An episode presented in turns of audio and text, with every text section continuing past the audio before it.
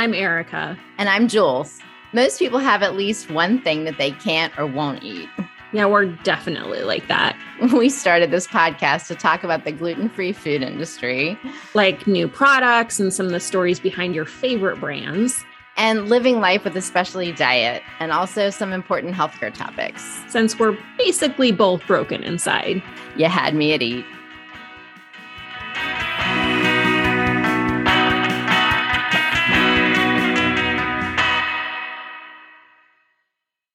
So, we've got a great throwback episode for you today. And one of the things that this episode addresses is non celiac gluten sensitivity. So, there's a ton of you out there who can't eat gluten, you just feel terrible with it. Um, and you haven't been diagnosed with celiac disease, or unfortunately, you went gluten free before you saw a doctor. And now there is like no way that you will ever eat gluten again to see if you're tested for celiac disease. And that's kind of what non celiac gluten sensitivity is all about. And obviously, physicians are still trying to figure out what it is. Um, there's unfortunately a lot of people that don't quite get it and don't even think it's a thing.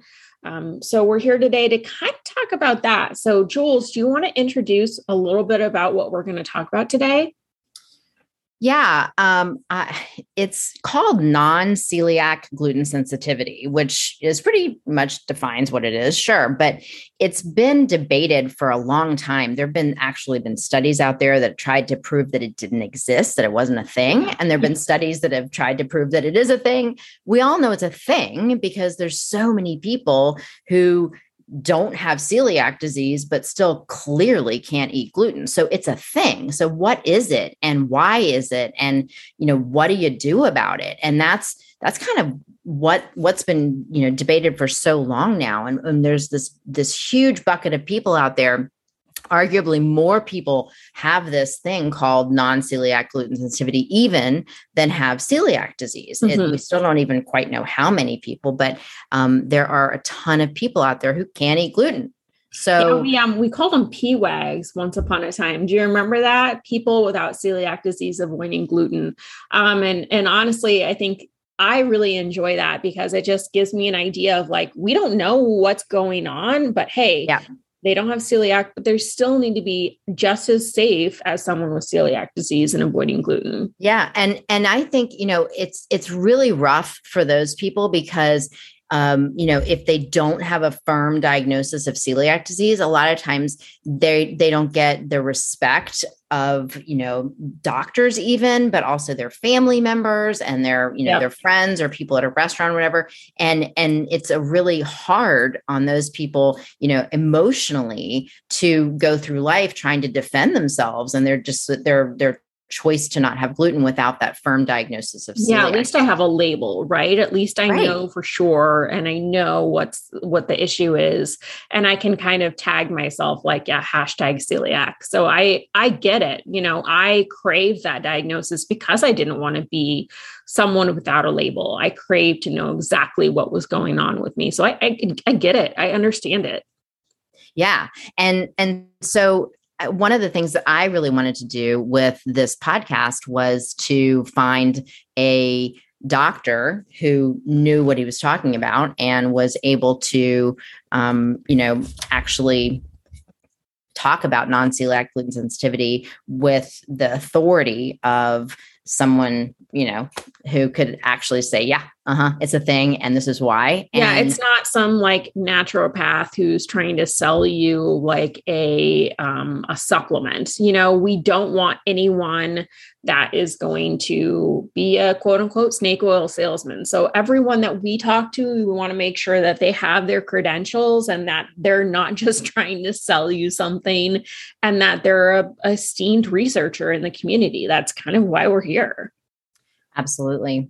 So I'm I I count myself as extremely blessed to know Dr. Alessio Fasano very well. Um, he has written the foreword to all three of my books, and he's actually a friend of mine now after all these many many years. But he has been on my podcast a few times, and this particular episode we really focus on non celiac gluten sensitivity because I just think it's so important that people do buy into the fact that it is such a real thing.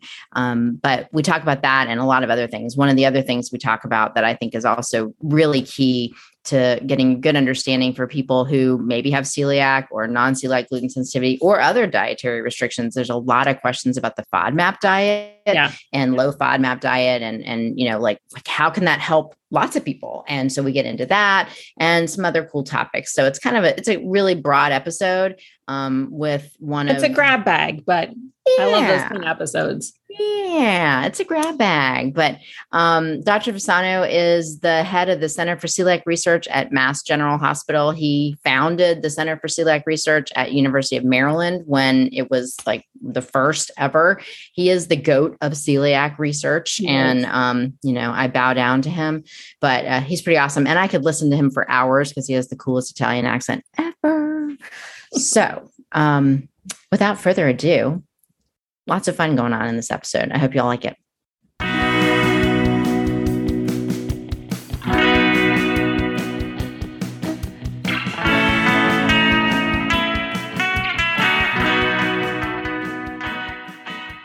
Hello, and welcome to the Gluten Free Voice.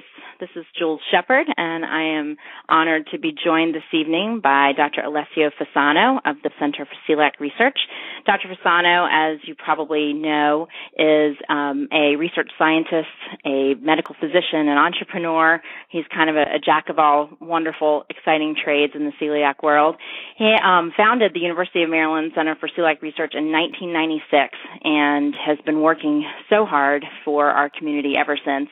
The mission of this research center is to offer state of the art research, of course, but also teaching and clinical expertise, and also to treat and prevent gluten related disorders. Uh, we'll be giving you this disclosure at the beginning. Dr. Fasano is also my personal doctor and also a friend. So I'm, I'm honored to have him on tonight to talk about all things celiac and gluten free. Now that May is Celiac Awareness Month, it seemed apropos to have him on. So thank you so much for taking time out of your very busy schedule, Dr. Fasano, to join us tonight. Hi, Jules. Uh, the pleasure is all mine. Well, thank you again. And I, you know, I have a list of all kinds of questions people have been sending in to me, so I'm sure you know we have a lot to talk about but i would like to just start out by saying like as i said in the opening you know you started the center for celiac research in 1996 can you just describe for the listeners you know what was the state of the perception of celiac disease internationally even but certainly in the united states in 1996 when you founded the center it was a really interesting landscape. Uh, there was uh, already a disconnection for what was already going on in Europe, i.e., a disease that was supposed to be, you know, not extremely frequent and uh, affecting only kids, to the understanding there was a much a bigger deal. And at that time, uh, the first epidemiological studies were coming out and uh, suggested throughout Europe the disease was in uh, in the range of one in 300, one in 400, and here in the United States was totally, absolutely ignored. And matter of fact, when I moved in '93 and started to really look into it, I was very, very surprised by this, uh, you know, discrepancy. Um, so it, it, was quite surprising. And and when uh, we started to look into that, uh, I was discouraged by colleagues to say, you know, you're wasting your time. Uh, this, this is not here. Um, we look for it, and it's not here. And that's was pretty much the beginning of my journey in the field of the celiac disease and related gluten-related disorder in the United States. Yeah, I remember, you know, hearing you talk and, and saying it's it's as if God stood in the middle of the Atlantic Ocean and said all the celiacs go over here on this continent and no celiacs go over on the North American continent. It does it sounds ludicrous from the perspective of anybody, you know, now because of of how far we've come, but I'm sure the landscape as you say was quite different then. So, starting the Celiac Center in the United States, that was the first one in the United States, right? Yeah, and it was really uh, a, a, a, state of necessity to st- start a, a center because, uh, you know, it was not just the fact that, uh, you know, there was intellectual curiosity. As a matter of fact, one of the first papers that I wrote when I moved here was a paper entitled, Well, All the American Celiacs Gone. Where are they?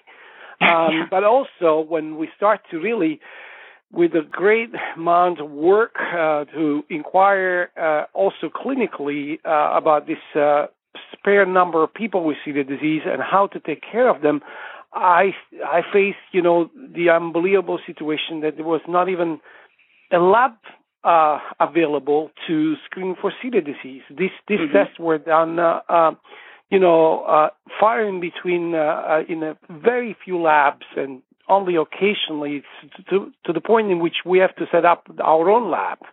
So really, we had to start from scratch. Mm-hmm.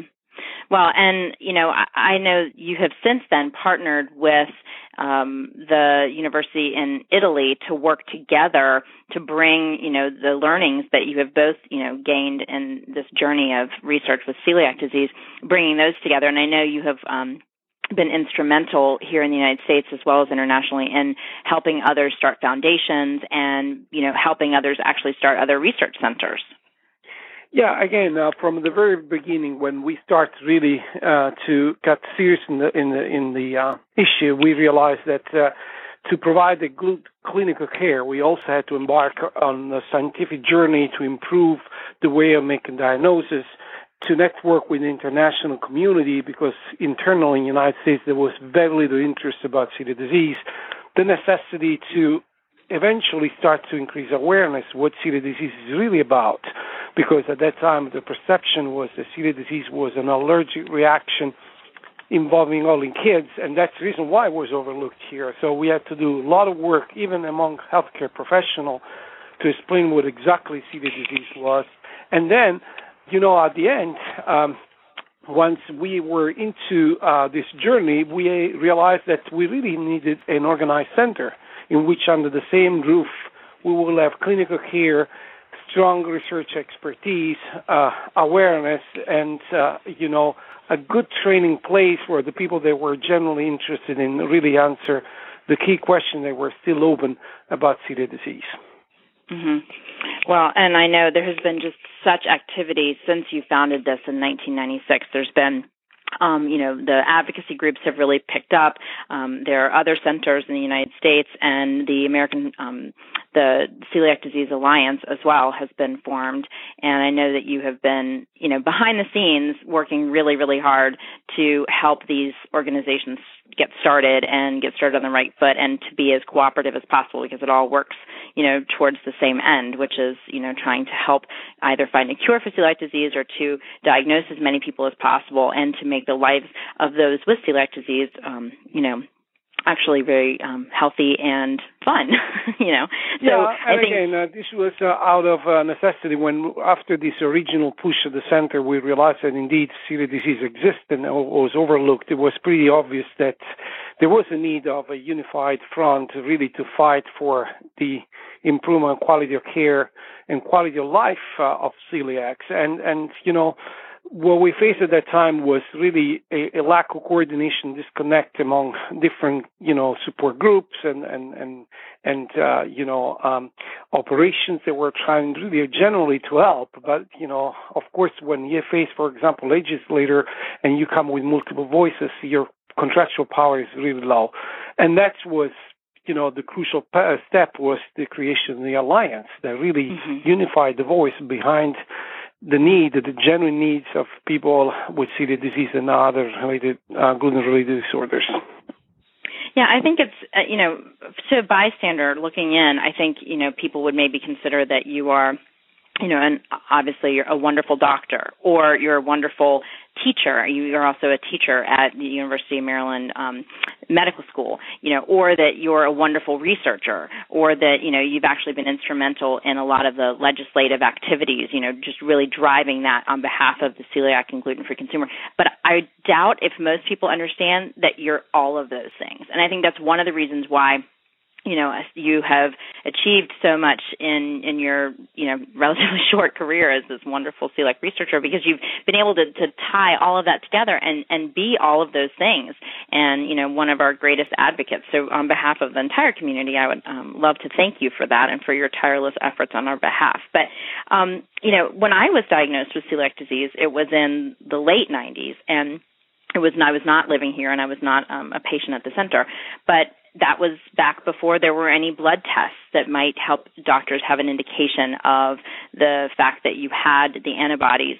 Can you talk about how that blood test was um, how you all came up with the blood test and, and who was involved and when that all happened. Because I think a lot of people listening probably are saying, yes, I've had that blood test done or I've been tested um, in a lab, you know, just from serologies as opposed to the endoscopy for celiac disease. And I, I don't know if folks really know how much, um, you know, you are instrumental in all of that. Well, first of all, uh, I thank you very much for the word of appreciation that doesn't they don't go to the single individual. I mean, I'm uh, simply the director of the orchestra. I mean, I'm I'm, I'm mm-hmm. blessed, and honored, and humbled to have a, an unbelievable group of collaborators uh, that are, you know, the backbone of the center that allowed us to really to achieve all these milestones. Uh, you know, as concerned the diagnosis, as I told you at the beginning, we were forced to open a, a diagnostic lab with all the paperwork that is necessary to make, you know, a lab to release, you know, uh, results. And at that time, you're right, the tools were kind of rudimental, so to speak. Uh, we had some, you know, good tests, but not very, very superb tests, test to screening for celiac disease. So, the only test that we had at that time was the anti-gliadin antibodies. And, uh, um, you know, uh, and we set up the lab with that, and then there were finally came these much more specific antibodies, i.e. the anti-endomysium antibodies. They are very, very good, but I have a major caveat. Are operator dependent. In other words, you need really a skilled individual that will look at the microscope and make the call. So it's not the hmm. machine mm. that does this, but it's an mm-hmm. individual. And only if you do this hundreds and hundreds of times you really come up with those skills. And we were blessed to have, you know, set it up the lab and have a technician that really understood how to correctly interpret it. So we were the only lab in the mid 90s to do this test, but mm-hmm. labor intense, extremely uh, complicated, and uh, you know definitely suboptimal. And then uh, in 1997 a, a German researcher, uh, Schuppan, identified finally what was the target of these anti-endomysium antibodies that we look under the microscope that turns to be these enzymes called tissue transglutaminase or TTG. Of mm-hmm. course, immediately we jump on it and we create a a test that can be run by a machine the same similar test in terms mm-hmm. of concept, the anti-gliadin antibodies, mm-hmm. using the only TTG that was available at that time, commercially available, that was from guinea pig. Results a disaster. It was really miserable test. So we uh-huh. went back to the drawing board and tried to reason why this is happening. And, uh, you know, we decided that probably this guinea pig um, uh, based TTG was not good enough. And we had to really try to get the human TTG as a, a, a, target for this test, but there was nothing commercially available. So uh, we were lucky enough that we were had a recent scientist from Italy at that time that was a skilled uh, molecular biologist and, and geneticist that was able in a relatively short period of time to clone the gene. And then once we had that, we produced that in large amount and we developed the test. And I have to say, with my great satisfaction, um, we were the first uh, uh, place to publish these uh, human anti-TTG antibodies. I say with satisfaction because until then, my European colleagues keep joking uh, with me and say, you know what, you work in the United States, it's the most advanced, you know, scientific society in all fields. You guys are 30 years ahead of the game, but one, that is where you are 30 years behind. So it was really nice that we were able to really at least scoop our uh, uh European colleagues, even if for a few months, was that test. And then this now, of course, is the test that we use routinely in diagnosis. Well, and that leads me to some questions that I got um, over the last couple of days on Facebook when I posted about the fact that you were going to be on the show. Some people sent me some direct messages and also posted questions on Facebook. And the one that comes up again and again is, you know, are there any other tests on the horizon that would allow people who have gone on a gluten free diet and are feeling better to then be able to be tested for celiac disease without having to go back onto um, gluten. Um, I've got two questions in front of me right now that they're saying, you know, people don't blame folks for not wanting to go back on gluten just to get the accurate biopsy or the accurate blood test done because you know, they're oftentimes they're going on a gluten free diet is life changing, and you don't want to put your child back on it and watch them, you know, become so ill, or you don't want to do it yourself to go through that That's- just for the test. Yeah, that's right. So this is the question that, of course, we uh, receive uh, gazillions of times. I'm Uh, sure. Um, and and the the simple answer is unfortunately not. We do not have one. No, I don't think that we will never have one. And the reason why is because these tests that we do are sort of red flags that will signal to us that our immune system is fighting against gluten. And it's fighting with a mechanism that leads to the damage of the intestine. So when uh, you go on a gluten-free diet you feel better, um, you know, in the past we automatically assume, okay, this must be celiac disease. We now know there is much more than that. There are other Mhm. reactions to gluten, and when you go on a gluten-free diet, the tools to place you in this, uh, you know, spectrum of gluten-related disorders are gone. We have a, a, a, a surrogate, so to speak, that was also uh, developed here at the center in uh, uh, at the University of Maryland, and this is the uh, genetic testing, the HLA. So um, we know that all celiac, pretty much almost the totality of celiac patients, must have either this HLA DQ2 or DQ8, and uh, Mhm. uh, therefore, without that gene, you cannot develop celiac disease. That's pretty much what we know right now. We also know, though, that one third of the general population have these genes and will never develop celiac disease, meaning that these genes are necessary but not sufficient. You got to have other genes that we know just a little bit, but not that much. All this to say that when you go on a gluten-free diet, the only option that we have is to test for the gene. Uh, Yeah. of this gene, of course, is not influenced by your diet. If you have the genes, well, all the bets are still on the table because you can be in any part of this spectrum. But if you don't have those genes, we know for sure that your improvement following a gluten-free diet was not due to celiac disease. So there is really no need to do the challenge at that point because you already know that you have other form Right. of gluten reaction. Right. But at that point, if you do have the genes, you could still, as you said, you could be one of the folks in a third of the population that has the genes, but you still don't have celiac disease. And, and for that reason, unfortunately, at that point, the only options, if you really want to have an answer, is indeed to expose uh, yourself to gluten, got sick again, and so on and so forth. And I believe that this concept needs to be made very, very clear because the best that we can do in a situation like this is to avoid going on a gluten-free diet before Right. the diagnosis. To give it a Right. try is not the way to do it. This is Right. too serious. It needs to be done in the right way. Can be life, uh, you know, long uh, implementation of a diet.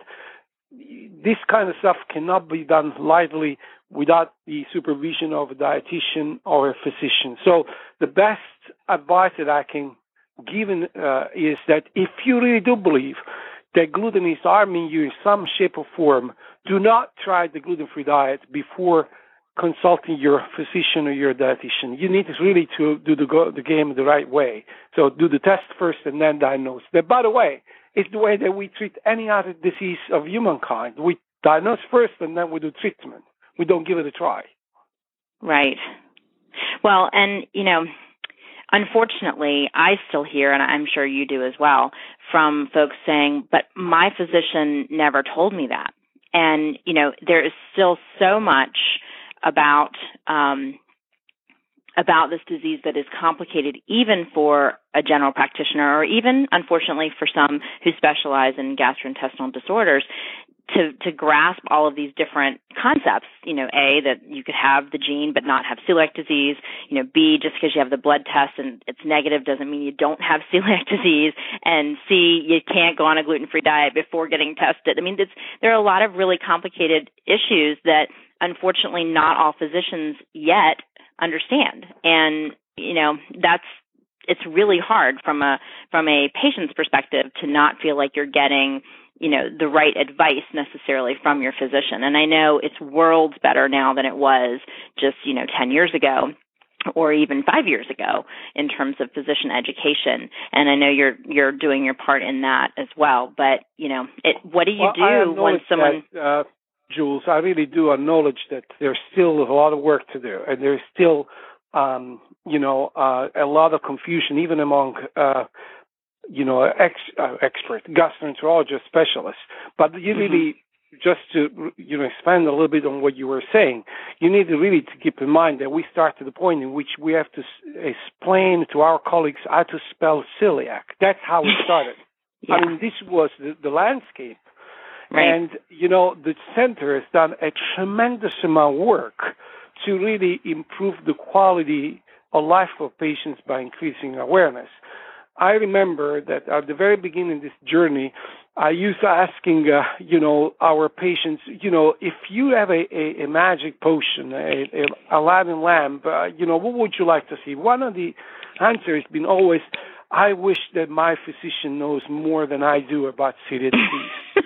and yeah. and we really took it by heart. You know, some of uh, the money that we uh, generously receive from our donors was invested in a huge project in collaboration with the North American Society for Pediatric Gastroenterology and Nutrition to create a, a, a, a teaching tool.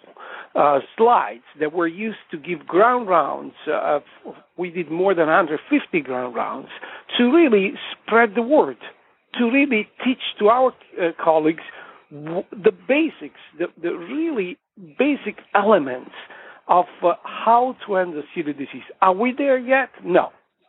Yeah. But we have made a tremendous stride because at least everybody knows what celiac disease is. Everybody. Right. Maybe not everybody knows how to handle it, but at least it's something that is not completely oblivious of the professional knowledge at this point. And again, if you think that only 10 years ago, we were in a situation which, you know, celiac disease was not taught in medical schools, was not in textbooks, and again, was completely under the radar screen in the United States. I mean, zero, absolutely zero. Yeah, I know, and it took me, it took them ten years to diagnose me, and and I was yep. at you know University of Maryland, I was at Duke, I was at Georgetown, like I was at very reputable hospitals, and they did you know theoretically every test under the sun and couldn't figure anything out. So it definitely was not on their radar, and I can tell you, you know, my contemporaries when I was in graduate school, when they were in medical school, related to me after I had been diagnosed that um, you know the amount that they learned about celiac disease was about four minutes, and they were told it's a pediatric disorder and you're never going to see it. And I can okay. say, yes, and it's shocking, but you know, I go every year to your class at University of Maryland Medical School and talk to your students there about um, celiac disease from the patient's perspective. And I probably talked to them for like 30 minutes or 45 minutes as part of the program there at University of Maryland. And obviously I'm not the, you know, the entire discussion on celiac disease. I'm just part of it. So it's a radical difference between the education that our physicians are receiving now, thanks to programs like the one you described, and what they were receiving, you know, even just 10 years ago. But you know, consider for example what you just said. You know, for our medical students, that clinical correlate, you coming and teaching about celiac disease, is one of the most popular classes that we have in medical school. This was because I bring scones. yeah, it was unthinkable ten years ago. And you know, for example, in, in, in, I believe that you know it's on universally accepted the cornerstone that really changed the, perspe- the perspective of what celiac disease is and the frequency and so on and so forth was our epidemiological study that was published in 2003. 2003, less than yeah. 10 years ago. If you think the journey that we took as a celiac society in these 10 years, unthinkable. I mean, you know, 2003, you go to any kind of uh, you know, um, let's say conference or, you know, symposia, uh, nothing, absolutely nothing about celiac disease. Tomorrow I'm leaving for the Digestive Disease Week that will take uh, place in San Diego. There are at least 75 abstracts on celiac disease and four symposia that are completely wow. dedicated to celiac disease or gluten-related disorders, and in general are packed packed.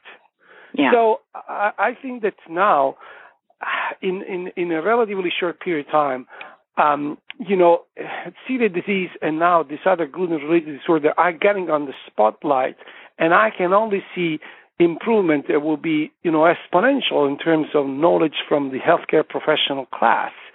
Mm-hmm. And this will go vis-a-vis with the quality of life of people that have to deal with these kind of problems. Another um, person had posted on Facebook about you know wanting to know about your latest and greatest discoveries on gluten sensitivity.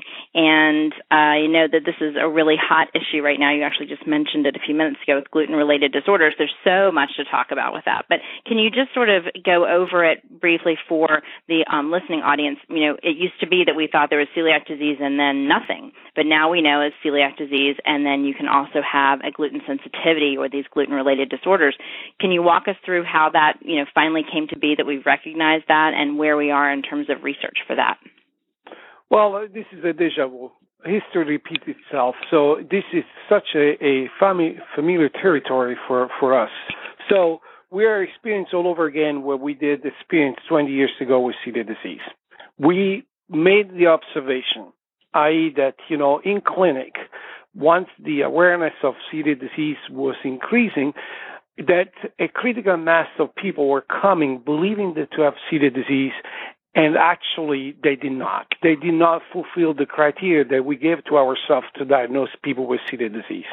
And mm-hmm. we, because we gave us those kind of rules, we said, sorry, you need to look in different directions uh, to try, try finding an explanation for your symptoms.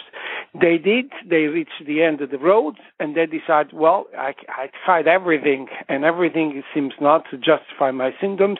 I'm going to give a try on a gluten-free diet, and magically, the symptoms they went away they kept coming back with this kind of uh, you know um, experience, and we started really uh, wondering: is that possible that all these people they are having this uh, uh, magical improvement as a placebo effect? We, in the meantime, you know, one of our fellows that came back from uh, that was doing the PhD here and then went back to Italy, start to observe the same kind of phenomenon. And she really was instrumental, uh, Dr. Sapone, in uh, say, look, uh, we really need to look in this direction. There is something else that's going on here. And long story short, we start really to look into possibility of a other reaction to gluten, and sure enough, we found this other, you know, condition that is indeed, you know, uh, called gluten sensitivity. We call gluten sensitivity. Nevertheless, to say that when we published this first time a couple of years ago, we received exactly the same kind of uh, reaction from our colleagues that we received when we start uh, discussing about celiac disease in the United States. Skepticism, uh, uh, disbelievers, uh, people that say, gee, now you are aligning yourself with the alternative medicine doctors, that they mm-hmm. come with this kind of junk, and so on and so forth. And again, uh, we, we are always operate the same way. We go by what we see, and then we publish, and then we see what happens. If we see in the wrong direction, uh, we will be the first one to admit that we were wrong. If, on the other hand, people will follow supporting our findings, we help people, and that's the long and the short. And and and sure enough, after these original publications, we had several other people that really confirmed the, the uh, existence of this other form of gluten reaction. What is the caveat here? That unfortunately, contrary to celiac disease and wheat allergy, that is the other form of reaction to gluten, we do not have tests. We don't have biomarkers. Yeah. So uh, we still are forced to make a diagnosis by exclusion criteria. So in other words, if you believe that you're sick because of gluten and the symptoms they improve once you go on a gluten-free diet, if you rule out celiac disease, if you rule out, you know, gluten sensitivity, I mean, with allergy, then you have gluten sensitivity. Now, what we're doing now, we are doing research uh, to uh, first and foremost to find these biomarkers, and we already started this study a while ago. It's a multi-center study. It got to be a double blind, so the patient should not know if right. he or she has been re-exposed to gluten to avoid a placebo effect. And when we finish this study, hopefully, we will have these biomarkers. And in the meantime, we've been also embarking in some uh, very, very complicated areas in which gluten has been always questioned in terms of role in the, in the genesis of diseases like autism and schizophrenia. And mm-hmm. again, it's our intention to really understand a little bit uh, what's going on and distinguish facts from fantasies. And there also we made some strive. Interesting enough, once we published this data, you know, as happened with celiac disease, we had colleagues confirming one, the existence of gluten sensitivity, and two, that, uh, uh, you know, this gluten sensitivity can explain a subgroup of individuals with this other condition like autism and schizophrenia. And, and, and once we put this uh, entire situation in motion, we decided to really do our homework and to organize a consensus conference that was held in London almost a year ago, in which you know a dozen of experts worldwide came uh, around the table, and uh, Dr. Catassi and I, Dr. Catassi, the co-director of our center, and I, we chaired this group of uh, colleagues for two days. Were locked in, and came up with a a, a clear definition of gluten-related disorders new nomenclature to avoid the confusions, uh, for example, uh, between gluten sensitivity and gluten intolerance, uh, celiac disease. Uh, people that have always used this as synonymous, but synonymous are not. And and that paper that was published only uh, uh, three months ago has become one of the most popular papers. Been downloaded already almost thirty thousand times. Wow! In only three months meaning that there is a lot of confusion out there, but there is also a lot of interest to really clearly understand what this is all about. Well, and you know, you mentioned the nexus, the potential nexus between schizophrenia and gluten, and also autism and gluten, and you alluded to some further research in those areas. Um, are there currently studies going on to further explore the connection between gluten and those uh, disorders as well, or uh, is there something in the works? Where where does that stand? Sure. Well, again, uh, the fact that gluten can be related disorder is not, you know, novel. I mean, you know, there's been ongoing discussion, uh, for heated discussion that led to, you know, um, two camps. One, one of the believers, the other one the non-believers, uh, and that created a tremendous amount of, uh, you know, uh, uh, fractions and and and, and stress uh, to uh, really uh, around this topic. The, the, the fact is that you know it, the role of gluten has been always unidentical. For example, for schizophrenia, it, it's been reported in literature that during World War II, the schizophrenic rates in Europe, where you know wheat was was scarce because of the war, dropped, while here in the United States, during the same period when we have abundance of wheat, went up. So they they you know wow. Said, well, there are circumstantial evidence that this seems to be the case. And then, you know, there have been some studies a little bit confused uh, by, and poisoned, uh, so to speak, by their design that seem to suggest that there is such a link and so on and so forth, but really not really crystallized the way they're supposed to be. There, we took this by heart, and in collaboration with our colleagues at Johns Hopkins, we study a large number of schizophrenic patients, uh, more than 12, 1,200 with numbers they are pretty obvious now to us that not all, of course, but a subgroup of these individuals, roughly 15, 16 percent, they may have reached that kind of uh, state of mind, uh, the disastrous state of mind, through gluten sensitivity. And uh, uh we also uh, really few weeks ago published another paper in which we probably under, uh, put another major milestone in place in terms of understanding how gluten can affect the brain if you're genetically predisposed, leading to this kind of outcome, i schizophrenia, because we found indeed a biomarker of neuroinflammation caused by gluten.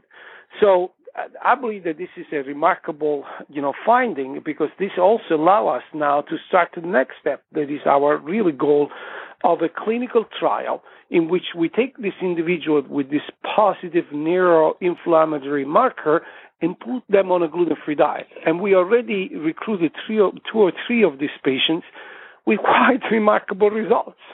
Wow. Uh, they, they definitely are able to improve on the scores that you know experts in the fields are defining for you know the improvement of schizophrenic traits just going on a gluten-free diet. Same story with autism. There is well known, and it's been ages that parents put the, these kids on a gluten-free, casein-free diet. That is one of the most popular interventions of us, of kids with uh, autism. The problem there, that again, there are strong believers that believe that all kids with autism can be treated like this, and strong disbelievers that say this is junk.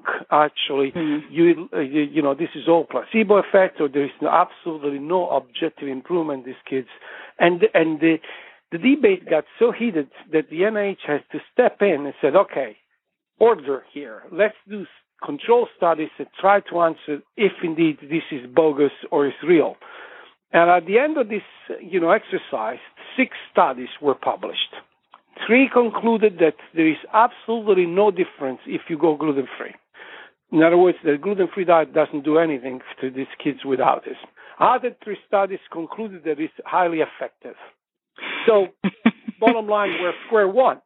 And the yeah. problem, I believe, that is really in terms of the methodology, because you know the confusion is that you know if you pretend to find a bullet, magic bullet that fix all uh, kids with autism, and that you will be confused by this, you know, inconsistent results. But if you accept the concept that autism is the final destination, you can get there through different paths one being gluten sensitivity, you also need to accept that not all kids can be treated with that particular, you know, right. uh, intervention. And, and, an example, let's say that you have 100 kids with autism, and let's say that, you know, a certain number of them got their final destination because of, uh, you know, uh, um, vaccination or because they have a metabolic disorder, because they have the gen- genetic defect, or because they have metal intoxication. Uh, there are all causes, by the way, that's been you know put in the picture as uh, responsible for autism. And let's say that one group got there because of gluten sensitivity. Let's say that 20 of these 100 kids they have gluten sensitivity. Mm-hmm.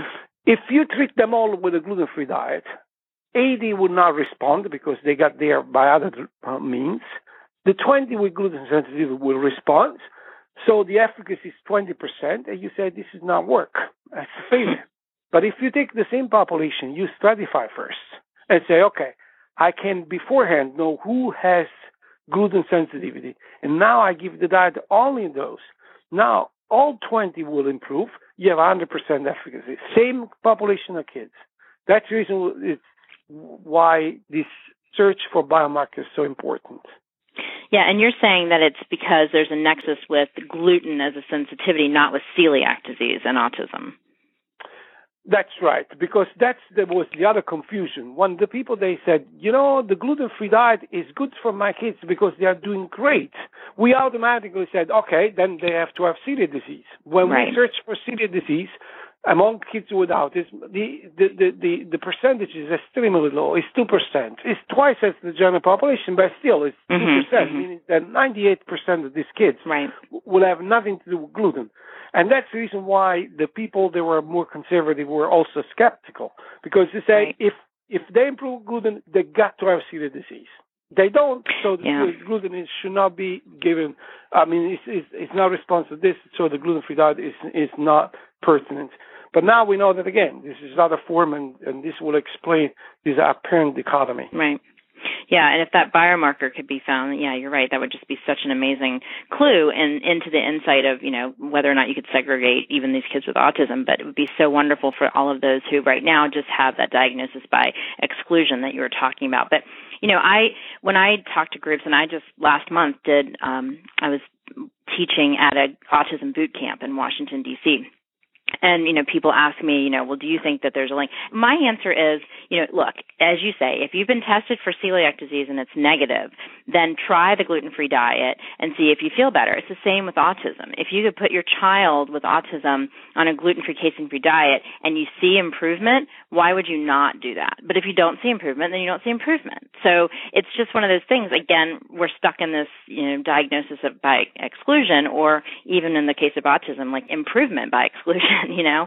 That's and, right. But you, you um, need to keep in mind also one more thing: that while improve, improvement the symptoms on a gluten-free diet with celiac disease may take months, gluten sensitivity in general, you see improvements in very short period right. of time, weeks. Right. So if it doesn't work in weeks, you know that you're in the wrong direction. Right. Yeah, and In that's at least one small benefit. Yeah. Yeah. Well, and then since we're talking about the subject of testing, I get this question all the time. What about the stool test? People insist that the stool tests are able to diagnose gluten sensitivity or even celiac disease. Could you just briefly speak to that? Because I know a lot of people have confusion about that. Sure. Let's uh, talk about celiac disease first. Uh, well, the, the, reason why um, you know um, people would like to have a stool test because, of course, it's non-invasive, it's more practical, and so on and so forth. Where is the caveat here? That is not validated. So, in other words, you know, while the blood test is being validated and is standardized, and we know exactly what is black and what is white, we don't know this with the stool test.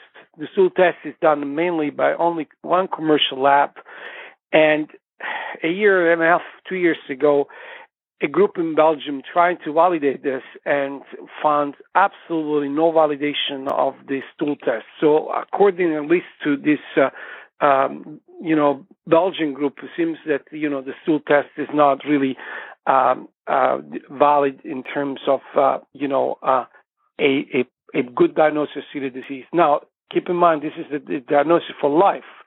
And honestly, you can't do this on a shaking ground. You need to have solid rock, good foundations on which you base your decision to embrace a gluten-free diet for life. So I don't think that unless, again, in the future, and I don't exclude the possibility, but in the future, there's going to be validation by other labs of the, um, you know, uh, sensitivity and specificity of the stool test. I don't think that that will be entertained as a test for celiac disease. For gluten sensitivity, the situation is even worse. We don't even know uh, what is uh, a, a, biomarker in any fluid, including the blood. Can you imagine the stools? And the tests that, that may be commercially available out there have been commercially available for a long time, even before that we define what gluten sensitivity is. So I, I think that again, the steps, as we did for celiac disease, are very clear. One, define what we are talking about. Two, find good biomarkers that are specific through control studies.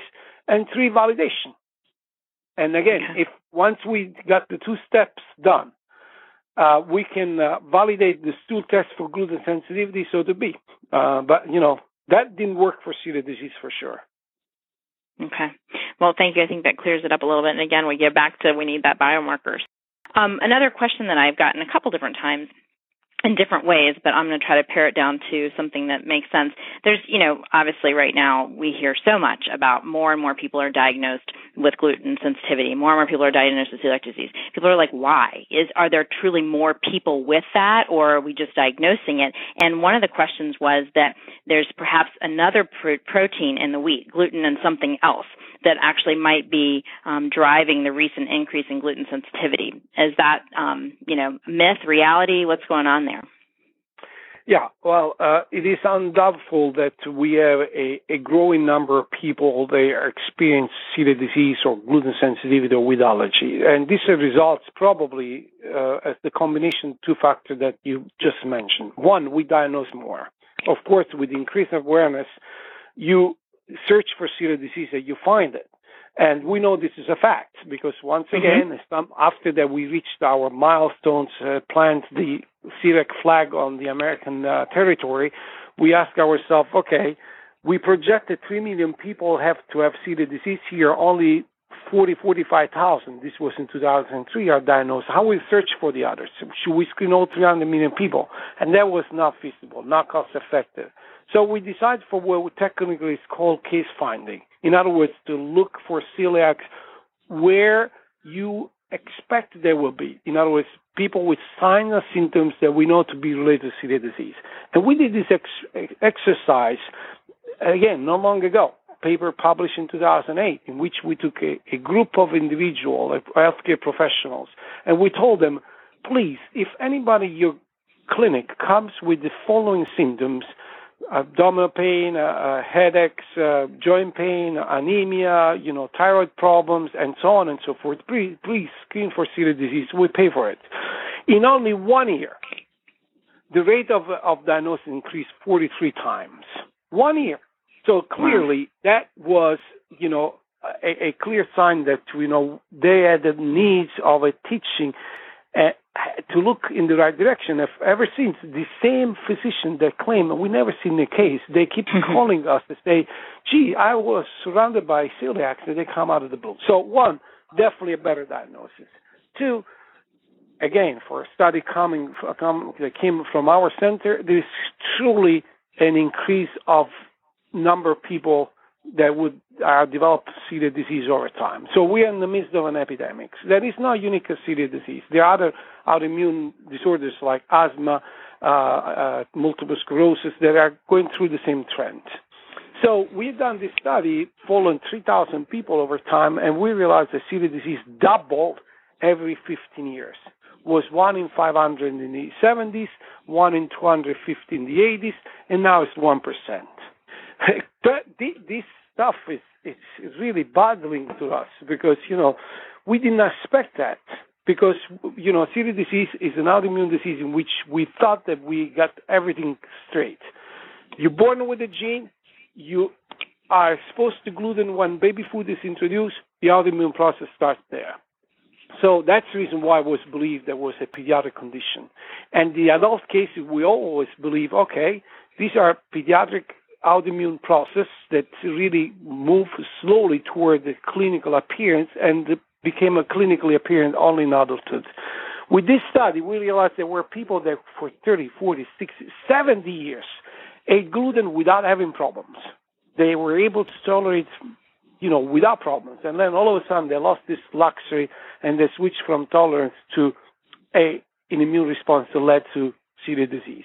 This opened two key unbelievably important questions. One, what kind of tricks these people used to tolerate gluten for so long? Because if you right. answer the question, you have the holy grail of prevention of celiac disease. Use right. the same tricks, and you will never develop celiac disease or any other autoimmune disease because the mechanism is the same. Two, what happened to these people? They, they lost that luxury, and then right. all of a sudden they start to develop the problem. And this is the question that you ask: what, What's going on here? And we here we have a long list of possibility, not all mutually exclusive. Starting with quantity of grains, we eat more grains than we used before. The quality of grains. We eat grains that are very different from those that our grand grandparents used to eat. You know, right. Uh, gluten uh, was much less represented in wheat three, four generations ago was roughly four, five, six percent of the content of of grains. Then now it's 13, 14 percent. So the more gluten you have, the more toxic elements you ingest, the more likely you may eventually go over the edge. Mm-hmm. The other thing is the way that we handle this good with these uh, grains. You know, uh, generations ago, bread was made through an overnight process of levitation. So you take uh, the flour, you take the water, you take the yeast, and then it would take six, 17 hours, and then you put in the oven. During six, 70 hours, this yeast, they use their enzymes to detoxify these toxic elements, enzymes that we don't have. So now what happened is that panification and making bread is a matter of two hours you don't give the time to these yeast enzymes to help us out by detoxifying what is there. So you have the perfect storm of more gluten in the grains and less time to be detoxified by mm-hmm. its manipulation. And then, you know, there is also breastfeeding because we breastfeed less than before, and now we know that breastfeeding can help this process of yin and yang between tolerance and, and immune response to push toward tolerance. Mm-hmm. And last but not least, uh, the abuse of antibiotics that will really generate a, a storm in the, you know, uh, uh, this uh, community of microorganisms that live together with us in our guts. And this seems to be another reason why we are losing this luxury to tolerate gluten and uh, we more frequently got uh, sick with celiac disease. Well, long, long and very comprehensive answer to a really vexing question with lots of different moving parts. And um, I appreciate how you've laid that out because I think there are so many different um, ways of looking at the problem. And I know you all are, are busy trying to analyze that and figure it all out. But it, it is really interesting to hear about all of these people suddenly, you know, finding out that they have gluten sensitivity or, or are feeling so much better on a gluten-free diet. And and I recognize that some of those people are dabbling in it or doing it because it's a fad or you know that kind of thing, um, which well, kind of leads. Uh, yeah, there is another issue there i.e., that you know, if you compare the market of gluten free when we started, there was yeah. not existent. It was like right. 80, 90 million dollars. Now we talk about I don't know the last figures that I heard is 5.6, 5.8 billion dollars right. with 60 million people a day eating gluten free. Of course, there is a feed component. So uh, right. of course there are some people that go gluten free not having the medical necessity to do so. These are the occasional consumers, the ones that right are vegan tomorrow will be South Beach and then right. North Beach and then West Beach and then uh, they go gluten free. right, I, mean, right. I know, but but that, that's you know, that's the problem though. Is that is that you see a lot of that in the media. People saying, you know, that they're doing whatever diet, the South Beach, the West Beach, as you say, whatever it is, and they're lumping gluten free into that as well. And so the perspective is that there are a, a, huge proportion of people eating gluten free who don't have to, whether or not that's true or not. We're in in a, in a, in a society of global uh, communications, and uh, sometimes these people not only embrace the gluten free diet because whatever they feel better, whatever. They they pontify by making statements that are not you know accurate and this mm-hmm. confused tremendously who honestly is trying to figure out you know what's going on with gluten in, in his, his or her own body and then you know on top of it you know when you see this mark and so on and so forth you see people that generally you know try to make uh, advantage of it uh, i understand right. uh you know and and we have seen uh, you know industries like you know general mills that for example see the, op- the opportunity and jump into the gluten free arena, and I commend them because, of course, they have to make money. But at the same time, they are making the celiac community and the gluten sensitive community better off by offering, right. you know, products that are more palatable and in a variety that was not even, you know, in the wildest dreams. So I commend and I appreciate that kind of effort. Um, uh, just on that note, Dr. Fasano, I would like to just thank you again for everything that you have done and your team has done for our community. And um, I look forward to many more years of working with you and looking forward to all of the wonderful discoveries that are yet to be made to make all of our lives easier and more tasty. But thank you so very much. Thank you very much, Jules. It's been a great pleasure to be on your show, and uh, I want to wish you all a good health.